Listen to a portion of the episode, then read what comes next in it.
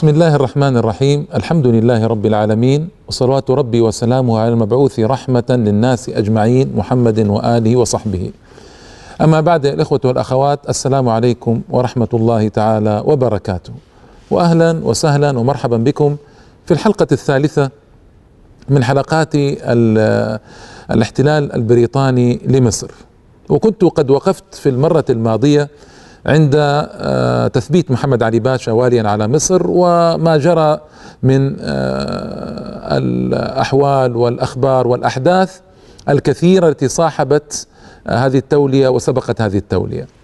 هناك نص مهم جدا لابد أن أذكره لكم حتى تعرفوا يعني كيف كانت مهمة المشايخ وظيفة المشايخ في قيادة الناس آنذاك في مصر. وكيف تدنت اليوم في العالم الإسلامي كله وظيفة المشايخ وما عادوا يستطيعون أن يقوموا بوظيفتهم ولا بعشر معشار وظيفتهم التي آه، آه، كلفهم الله تعالى بالقيام بها. آه، هناك يعني لما حاصر تذكرون أن خورشيد باشا حوصر من قبل محمد علي والأهالي والمشايخ وكذا حتى يخرج من القلعة يريدون محمد علي عوضا عنه. فجاء أحد أعوان خورشيد تحدث مع النقيب نقيب الأشراف عمر مكرم قال كيف تفعلون هذا وتحاصروننا وتضيقون علينا وتجيعوننا وتثورون علينا؟ أين طاعة ولي الأمر؟ اسمعوا ماذا قال عمر مكرم. قال إن أولي الأمر هم العلماء وحملة الشريعة والسلطان العادل. أولي الأمر العلماء والحكام. وجرت العادة من قديم الزمان أن أهل البلاد يعزلون الولاة حتى الخليفة وحتى السلطان. إذا سار فيهم بالجور فإنهم يعزلونه ويخلعونه. آه. هذه يعني هذا نبئنا كيف كان عمر مكرم قويا وكيف رد عليه ردا قويا. لما بويع محمد علي اسمعوا ماذا جرى. قال آه، قرر الزعماء زعماء الشعب وعلى رأسهم عمر مكرم عزل خورشيد باشا وتعيين محمد علي عوضا عنه بعد أن أخذوا عليه شرطا. اسمعوا ما هو الشرط. أن يسير بالعدل. ويقيم الأحكام والشرائع ويقلع عن المظالم والا يفعل أمرا إلا بمشورة العلماء وأنه متى خالف الشروط عزلوه. شروط قوية ورائعة جدا لأول مرة تجري على والي عثماني في مصر فيما أعلم بل في العالم الإسلامي كله فيما أعلم. ومشى محمد علي وقبل لكنه لم يستمر بإيفاء الشروط إلا مدة سنتين فقط. ثم قلب ظهر المجن كما سأذكر هذا إن شاء الله تعالى. وعمر مكرم يقول عنه جبرتي وانتصر محمد علي بالسيد عمر مكرم النقيب يعني نقيب الأشراف والمشايخ والقاضي وأهل البلدة والرعاية الرعاية يعني آه، غير مسلمين. كل هؤلاء اجتمعوا ليكونوا قوة شعبية تجبر خورشيد باشا على التنازل ومحمد علي على آه، الولاية. تثبيت محمد علي في الولاية. قلت لكم إن الإنجليز كانوا يراقبون الموقف بدقة وكرهوا أن يعين محمد علي. في هذا المنصب لقوته وعرفوا جدارته وأنه قائد جديد على نحو جديد وأنه احتمى بالشعب والإنجليز طبعا لا يريدون هذا. عينهم على مصر طامعة. فطلبوا من السلطان أن يعزل محمد علي. فعلا السلطان للأسف الشديد كان العوبه في يد الإنجليز تقريبا. والسبب؟ أنه كان كانوا حلفاءه وكان ضعيفا وهناك آه، روسيا عدوة له والنمسا عدوة له وفرنسا عدوة له وإنجلترا عدوة له فكان يستعين بهذا تارة وبذلك أخرى قدر إمكانه. فالمهم استجاب لطلب الإنجليز وسفيرهم وطلبوا ملح كان في آه، إسطنبول وأرسل بعزل محمد علي وتوليته ولاية سلانيك قام العلماء مرة أخرى. وزعماء الشعب وطالبوا الدولة العثمانية بإبقاء محمد علي. وفعلا رضخ السلطان للطلب وأبقى محمد علي وارسل له فرمانا آخر بعد سنة ونيف بتثبيته على مصر. هنا الإنجليز لم يروا بدا من التدخل الفعلي.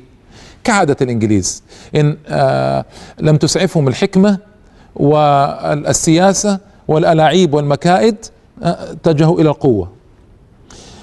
اخترعوا شيئا. ما هو؟ رأوا أن الإنجليز رأوا أن الدولة العثمانية قد حالفت فرنسا. فطلبوا من الدولة العثمانية طلبا جازما أن تطرد السفير الفرنسي من مصر من أعني من إسطنبول وهذا عجيب. وأن تعلن الحرب على فرنسا وأن وأن تحالف روسيا وإنجلترا. مطلب صعب ليس له مبرر. وأن السلطان مهما كان ضعيفا لكن لا يمكن يستجيب لمطلب مثل هذا.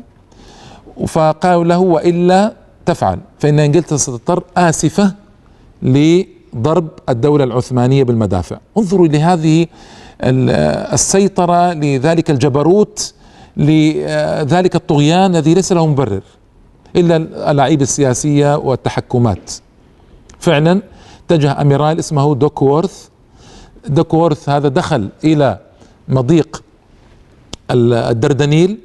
وسار على مقربة من مضيق البسفور فارتجت الدولة العثمانية. كيف تصنع بهذا الصنيع؟ بهذا الفعل. وبدأ يضرب بمدافعه. هنا قرر السلطان قرارا حازما أن ينزل إلى الشعب وإلى الجيش. وقال لهم حصنوا إسطنبول. وفعلا وجد من الجيش الانكشاري الذي طالما عصاه وجد منه معاونة عجيبة. ووجد من الأهالي معاونة عجيبة. آلاف الشباب تطوعوا. هذه القوة الشعبية التي لو التجأ إليها الحكام أيها الإخوة والأخوات لا ما استطاع أحد أن يقف في وجههم. لكن الحكام لما أعرضوا عن الشعب وجعلوه خلف ظهورهم سهل على الحكام الغرب أن يتلاعبوا بحكام المسلمين. لما افتقدوا السيطرة لما افتقد الحكام المسلمون السند الشعبي فلذلك لما اتجه هنا السلطان سليم الثالث اتجه إلى الشعب الشعب ما خانه ولا آه، تباطأ الشعب بل نزل وحصن اسطنبول وبنى آه، بسرعة بنى التحصينات المهمة فأسقط في يد الإنجليز. وخاف دوكورث الأميرال قائد الحملة أن يقع في مصيدة بين بوغاز الدردنيل ومضيق البسفور فخرج سريعا إلى مياه البحر الأبيض المتوسط. أرأيتم إن الحاكم عندما يستعين بشعبه بعد استعانته بالله تعالى؟ عندما ينزل إلى شعبه ويشرح المشكلة انظروا كيف يسعفه الشعب. ماذا يصنع الإنجليز؟ هنا طبعا آه، أرادوا أن ينتقموا من الدولة العثمانية بغزو مصر وأن يحققوا أطماعهم في مصر. ففعلا اتجه الأميرال هذا دوكورث إلى المياه المصرية. وكان هذا حدثا صعبا آنذاك جرى في سنة 1200 واثنتين وعشرين في ذي الحجة منها في مارس 1807 الدولة العثمانية عرفت بنية الإنجليز أرسلت للمصريين سريعا أن استعدوا. هنا اجتمع زعماء الشعب آه، في القاهرة على رأسهم النقيب الأشراف والعالم الكبير العامل الذي أعاد لعلماء عزهم في الحقيقة عزهم وسمعتهم القوية التي كانت معروفة في آه، صدر الإسلام والمرحلة المتوسطة منه. واجتمع زعماء آه، الزعماء الدينيين الدينيون مع زعماء الشعب وتجاره وكذا. اجتمعوا في دار في القاهرة ليتباحثوا في أمرهم وشأنهم. وكان محمد علي آنذاك غائبا في الصعيد لقتال المماليك. ان المماليك إلى الآن ما تخلص منه محمد علي. نعم قلت لكم في الحلقة الماضية أنه طرد البرديسي آه، خارج القاهرة ومحمد الألفي لكن بقي شوكة في حلقه في الصعيد فقرر أن يقطع دابرهم من الصعيد. فكان هنالك فأرسلوا له بما جرى وأن الحملة الإنجليزية والسفن الإنجليزية آه، اقتربت من الاسكندريه في آه، المحرم من 1222 16 مارس 1807 نزلت سفينة حربية إنجليزية على ساحل إسكندرية. وصعد إليها القنصل البريطاني في إسكندرية. بقي القنصل البريطاني قليلا في السفينة ونزل وأرسل سعاة إلى بلاد بعيدة. معهم رسائل. ما يدري المصريون ما هي هذه الرسائل. وكانت يعني المخابرات المصرية إن صح التعبير آنذاك ضعيفة جدا. ولا كيف يسمح لسعاة ينتقلون من الإسكندرية ويسلمهم القنصل الإنجليزي رسائل ولا يعرف الشعب المصري لأين هي ذاهبة ولا ما كانت المخابرات طبعا قد ابتدأت على هذا النحو المعروف الآن. وإلا كيف تسمح مخابرات دولة بالقنصل يذهب إلى السفينة ويعود ويرسل رسائل داخل البلد كيدية خيانية مؤامراتية ولا يتحرك أحد. صعبة هذه لكن هذا الذي جرى.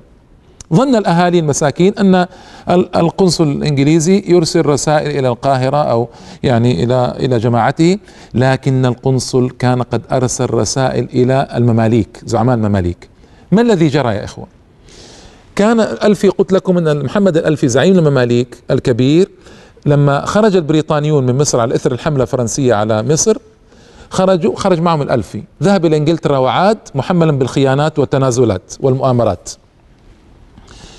محمد الألفي اتفق مع الإنجليز على غزو مصر وأن ينتظرهم في البحيرة. بحيرة مكان معروف قريب من اسكندرية نسبيا. انتظرهم حتى مل ومعه جنوده وكذا. تأخر الإنجليز. قفل عائدا إلى الصعيد محمد الألفي. لأمر قدره الله تعالى وحتى يرحمنا سبحانه وتعالى مات محمد الألفي. مات محمد الألفي. مات في وقت صعب قبل نزول الإنجليز على الاسكندريه بأربعين يوما. علم الإنجليز بما جرى وطلبوا من قنصلهم أن يصعد إليهم في السفينة كما قلت لكم. صعد القنصل حملوه رسائل إلى المماليك تقول لهم هذه الرسائل إننا معشر الإنجليز أتينا إليكم ولو مات الالفي الذي اتفقنا معه وأنتم وزعماؤكم تقدموا إلينا في الإسكندرية آه، حتى نستطيع أن نحاصر محمد علي ونحتل مصر ونعيد إليكم سلطانكم القديم. من جديد. هذه الرسائل التي أرسلها القنصل وخرج فيها بها السعاة آه، ولا يدري المصريون مساكين ماذا كان في هذه الرسائل؟ ماذا كان رد المماليك؟ هذه الذي سأعود إليه إن شاء الله تعالى يا الإخوة والأخوات بعد الفاصل إن شاء الله.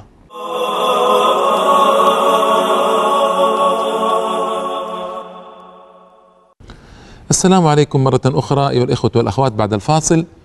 قبل الفاصل ذكرت أن الإنجليز راسلوا مماليك طالبين منهم أن يتقدموا إليهم فإنهم في المياه المصرية. المماليك خافوا وترددوا. محمد الألفي مات الذي اتفق, اتفق مع الإنجليز. المماليك خافوا من آه، عدة أمور. على رأسها سطوة الشعب وأنه سيثور الشعب المصري وكان آنذاك في قمة وعيه ونضجه وفهمه النسبي يعني. آه، خافوا من أن الشعب يثور عليهم وهؤلاء يتصلون بالانجليز والانجليز كفره وما عندهم استعداد لتحمل تبعه هذا الأمر. خافوا من محمد علي وانتقام محمد علي.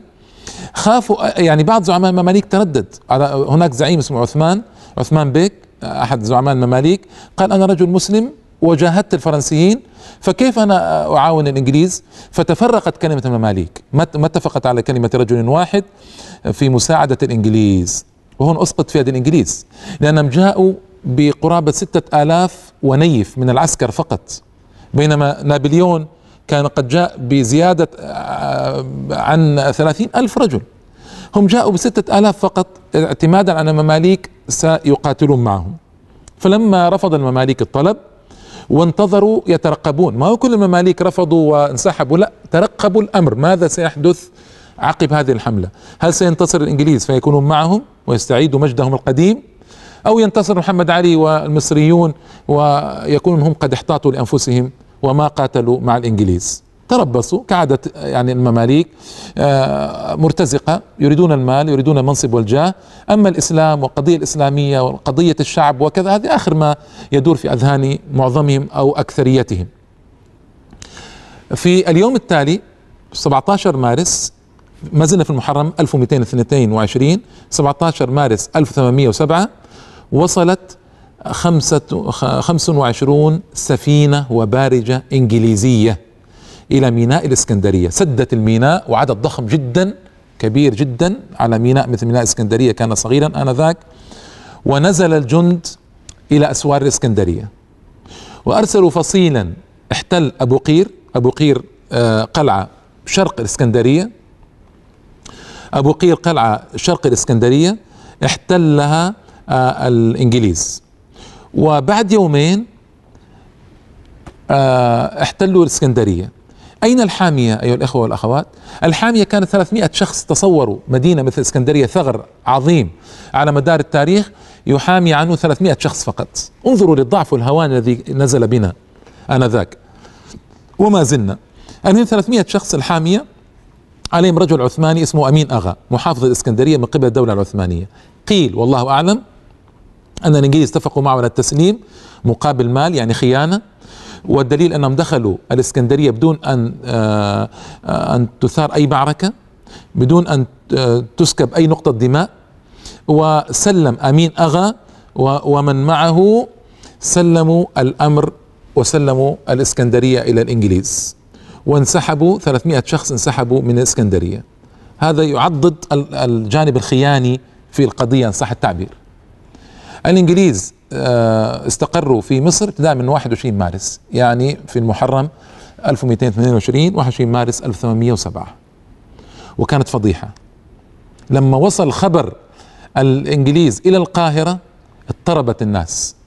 وماذا يصنعون؟ اجتمع مرة أخرى اجتمع العلماء والزعماء الشعبيون التجار الحرفيون المهنيون. يعني زعماء الشعب اجتمعوا في دار القاضي.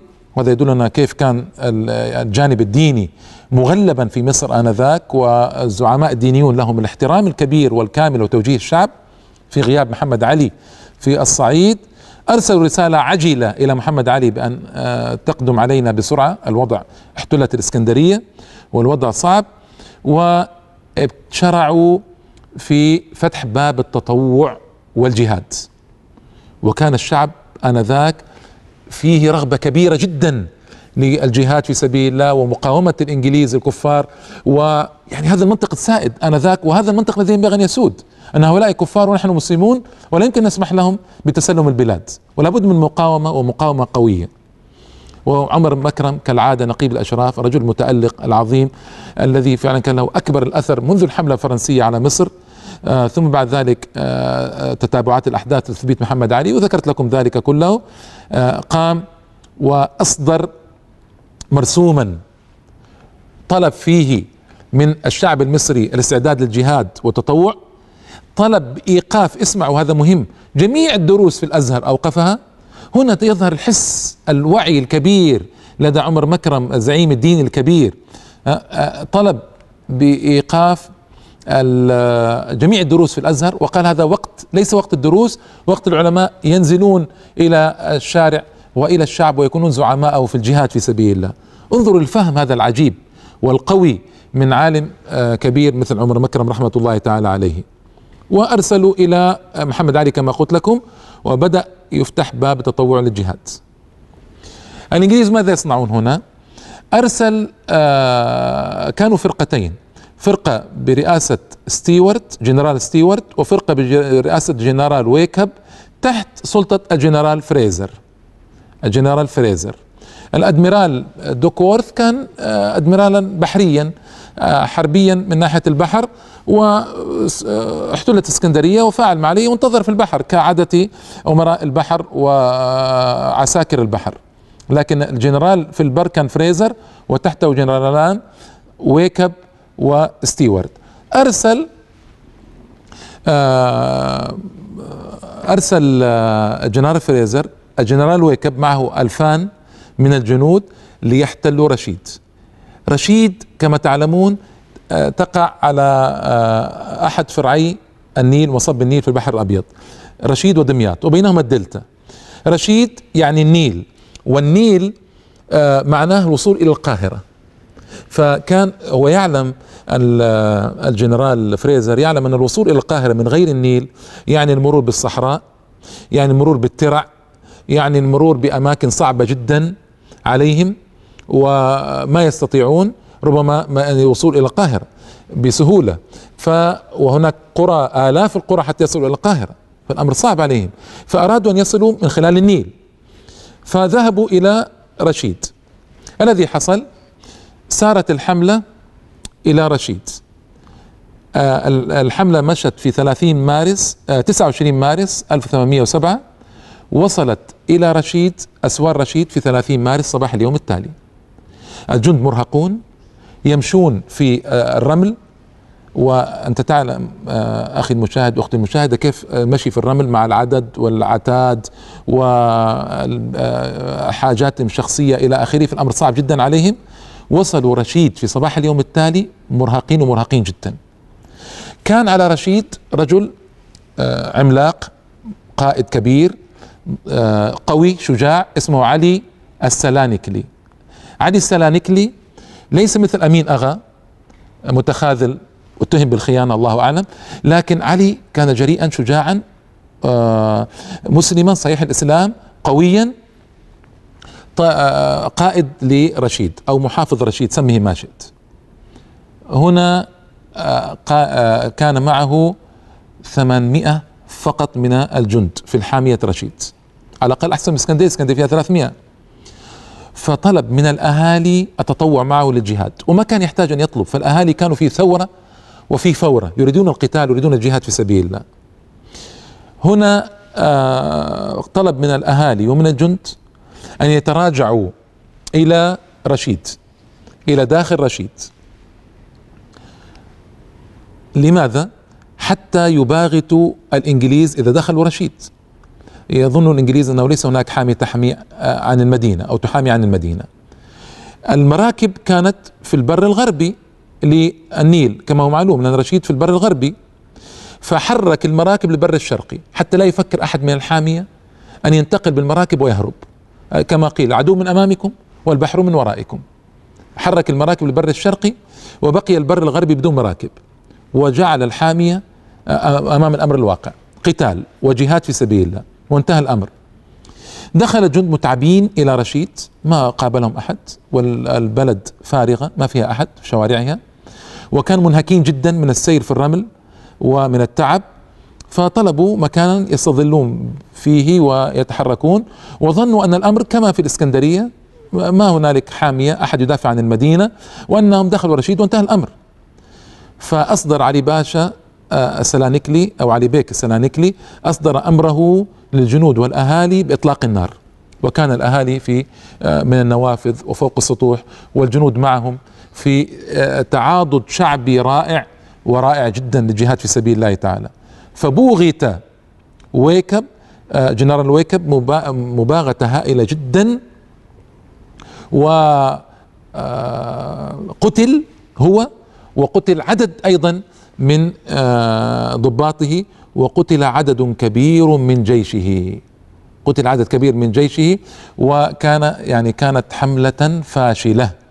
وفي الحقيقة آه يعني هذا القائد الشجاع علي باشا سلانيكلي معه 700 جندي فقط وحامية استطاعوا أن يقتلوا 170 من الإنجليز وأن يأسروا 120 وجرحوا 250 فكانت تلك المعركة الأولى بين الإنجليز وبين المصريين معركة نقول معركة بين الأهالي وقليل من الجند مقابل الإنجليز وقطعت رؤوس القتلى المئة والسبعين وأرسلت إلى القاهرة ووصلت آه، إلى القاهرة في موكب رائع جدا وخرج الأهالي يستبشرون ويسرون بهذا الذي رأوه من الفوز العظيم والانتصار من الله تبارك وتعالى نصر عبيده وهزم الأعداء جل جلاله. آه، طبعا وصل الخبر كالصاعقه إلى آه، جنرال فريزر في الإسكندرية فماذا يصنع لإزاحة هذا العار؟ ووصل الخبر إلى مصر فماذا جرى في مصر أيضا من فرح بهذا الانتصار؟ كل هذا إن شاء الله تعالى يا الإخوة والأخوات سآتي عليه في الحلقة القادمة إن شاء الله تعالى التي فيها آه، ذكر لنهاية حملة آه، فريزر على مصر. وإلى اللقاء. والسلام عليكم ورحمة الله تعالى وبركاته.